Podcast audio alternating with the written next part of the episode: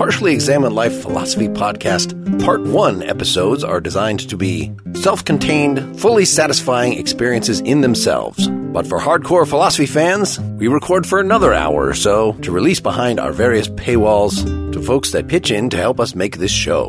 What you're about to hear is a preview of one of these Part 2 episodes. We hope you enjoy it. Hey, this is the Partially Examined Life episode 288, part two. We've been concluding our treatment of Roger Scruton's book, Beauty. So as we were just talking before starting here, Dylan, you wanted to start us off that you had asked a question in part one that I just blew you off. So ask it again and we'll treat it more seriously this time. So, so the question, the question was the tension between the access to beauty that is requires a contemplative act that in fact requires a lot of work and that we have to cultivate and energize towards. And in fact, we may even be sort of untouched by it unless we really work to engage with it and then have that experience of that aesthetic experience of beauty that to me seems in tension with an obvious aspect of or obvious experience of the beautiful, or can be. And as Scruton refers to it, and to me is part of my experience for art that I don't understand, but I find that it touches me and affects me in ways that I don't completely get, that I can reflect on, is just the immediate experience of being attracted to it and being drawn to it. So I, there's at least that tension there, so that the notion I'm left with, well, for something that doesn't have any aspect of wanting us to walk towards it, why would we call it beautiful? That'd be one thing, right? You know, maybe we say, well, because somebody else tells me that you can develop a taste for it, it's worth your while. And that may be true, but it doesn't seem to me to get that can't be the only aspect of the beautiful that people have to educate us towards it because there's something about the beautiful that just draws us in. It's the thing that pulls us toward it. Just to contextualize this, yeah, our whole first discussion was based around these platitudes. Number one of which is beauty pleases us. Number three of which is beauty is always a reason for attending to the thing that possesses it. His own theory should not violate these platitudes without some serious argument. Yes. And if I had been more thoughtful in my question, I would have said the end seems to disagree with the beginning, in which the beautiful is actually something we want to attend to. Whereas if we have to work too hard to attend to it, how is it beautiful? Let me try one analogy and one different way of approaching that question, Dylan. So the first is consider the experience of like you come across a black widow spider, but you don't really know what it is. You don't understand the significance. And you're like, oh, look at that little spider. And somebody who does comes over and grabs you and says, Jesus Christ, get away from that thing. Like, oh my God, you know, that's two different subjective experiences informed by some kind of understanding or knowledge of the situation. And there's plenty of examples that we have where you may be like, oh, blah, blah, blah, blah, blah. And then somebody else is like, oh my God, I can't believe you did that or didn't because you just didn't. Okay. So there's that. Beauty drawing you in versus instead of thinking about, about working so hard for it, think of it in terms of cultural situatedness. So he talks about in passing in a couple sections about Eastern art or sutras or something like I don't remember exactly what he referenced, but he says basically like you have to be steeped in the tradition or at least raised in the culture where you understand the symbology and the significance of various things for in order to participate in to be able to have the subjective experience of this being beautiful, which is to say to participate in the objectivity of it. Because otherwise the symbology and all that stuff wouldn't make sense to you. So if you think of it that way, not that there's some sort of atemporal universe. It feels to me like you're asking for a claim of universality. No, I'm not at all. I'm not asking for a claim of universality at all. I'm just saying that aspect of the beautiful that requires a lot of work that he's referring to at the end seems to have require more explanation regarding the aspect of beauty that makes me want to attend to it. See, I think some of this has to do with the accretion of tradition, right? So Danto's whole story that he's explicitly giving a response and a contrasting response to, because he says Danto actually had contempt for the beautiful. It actually works counter to what art is about at this point. And the reason for that, the reason that sort of this classical picture of the advance into the 20th century of into modern art is because, and this is what they told me when I was in composition school, that if you just write like Mozart or something, now, if you use that kind of tonality, then what are you even doing? Like you're just, you're a cover band. Like you're, you're not doing something authentic.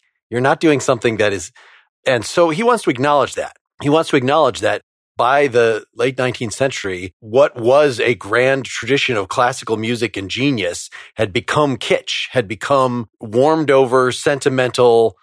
Just think of like strings under, you know, a movie soundtrack, you know, manipulative and that modern artists like Schoenberg then were absolutely right that they had to create some sort of new vocabulary. But his version of the story is that first Scruton wants to say tonality is objectively a wonderful discovery that appeals to all of us and like hits some at something deep in human nature. It's like symmetry. And so it is just objectively the case that the Western tradition that discovered tonality and harmony and used it this way, that it is not, is just better. Even though he, he makes comments about Indian music and having its own thing, you know, these other systems, but there is something unique and wonderful about this and actually wants to deny, say, look, in the early 20th century, Sibelius was writing his best tonal stuff and that is just as worthy. Like it doesn't have to be kitsch just because it had been overdone. But those folks like Schoenberg, who wrote, you know, famously this 12 tone, people think it's atonal, but it's actually very precisely tonal and mathematical and is exactly the kind of thing that takes like a lot of work and education to appreciate. Like Scruton says, there are actually wonderful melodies in this, but you're not going to sort of hear them at first. So that particular expression of beauty, right? It was a way to claim beauty back from mere kitsch, from mere retreading of bullshit. Like that does require education, but that's not sort of the prototypical case of beauty. Maybe it's just that in the journey of tonal music was a finite one that it is not possible for another Beethoven to be alive now because Beethoven has already been done. Like, I'm just not sure what he would say that Danto admitted of an open-ended number of languages that contemporary artists, now that they don't have the burden of perpetual progress, that they can sort of reflect the geist of the time and do some sort of more idiosyncratic stuff that it's not a linear progression in the way that music was in the past. But in any case, you know, the fact that Scruton is so emphasizing throughout the everyday notion of beauty, and there needs to be sort of a continuum between just this is a nice sound to be going in the background to keep on music versus some like transcendent experience that you have to really, really focus on and really, really engage with. That these are all just different levels. Like the more intense one, the more religiously transporting one is objectively better. There is more beauty packed into that.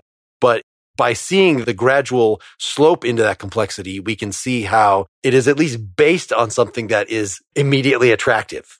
Dylan, you seem particularly interested in architecture. Like, did you have thoughts and you even read the beginning of his architecture book on how this all because that seems like a perfectly like hopefully it's not like obscure. Like i don't appreciate this building because i don't know the history of buildings. Is like i don't know if there's a anything like what you know was in the history of music his architecture book the beginning of it is something we could have just read along with this and in fact a lot of it maybe is sort of imbued in this book because he's the beginning of it is making a claim about a philosophical understanding of aesthetics to apply to architecture the part about architecture that I find interesting is the fittingness business and the aspect of beauty that is corresponds to things fitting together well. And, the, and that attentiveness, the thing that draws us to those things as being an aesthetic character of them. And that that's part of what's going on in architecture and part of what's going on in things manifesting form and function at the same time. A beautiful manifestation of the functional need and that relationship. That's the part that that I find really interesting about architecture. And I find my own experience is that for fine art, I have had the experience of just being sort of grabbed by something. I had this this past weekend. I went to uh, the George O'Keeffe Museum here in Santa Fe. And there's a whole bunch of them that I'm like, oh, those are nice, right? But there are a couple of abstract pieces that she has one that just really just grabbed me is this, this sort of it's a kind of landscape called the beyond but it's an abstract piece but i had the same experience when i looked at cezanne for the first time i like looked at it and i was like i just couldn't stop looking i just was completely grabbed by it And then most of the other time, I don't have that experience with when looking at art. I'm like, eh, okay, that's interesting. That's interesting, right? But with respect to art like architecture, the aspect of fittingness, of coming together, of manifesting function, as well as how it joins in with affecting our psychological as well as everyday activity of being, that I find very interesting. Talking about this, I hadn't really thought of explicitly of the form and function thing relating to human beauty and the fact that in Britain, oh, she's she's so fit. The fittingness, that's not what it means. But his insistence in here, a good chunk of what we read today is this whole thing about human beauty and how this is relates to nudes and pictures and how we need to retain the aesthetic distance, right? It's just kind of restating that Kantian thing that if you actually just want to have sex with the painting, then that is not that is irrelevant to its beauty. It might be that you do want to have sex with the person depicted in that, but I think the form versus function thing, like if you want to say that you can legitimately admire a knife because it is so well designed for cutting or any other kind of tool like that, then likewise, you should be able to admire a human being and say, that is really beautiful. And I would totally do that. And that's sort of a, a function of beauty in that way is to be attractive. He's completely against that, even though he seems to be okay with this not having a sharp distinction between form and function in architecture and other things. If that sounds like the kind of thing that you want to hear more about, then please go to partiallyexaminedlife.com slash support. Thanks for listening.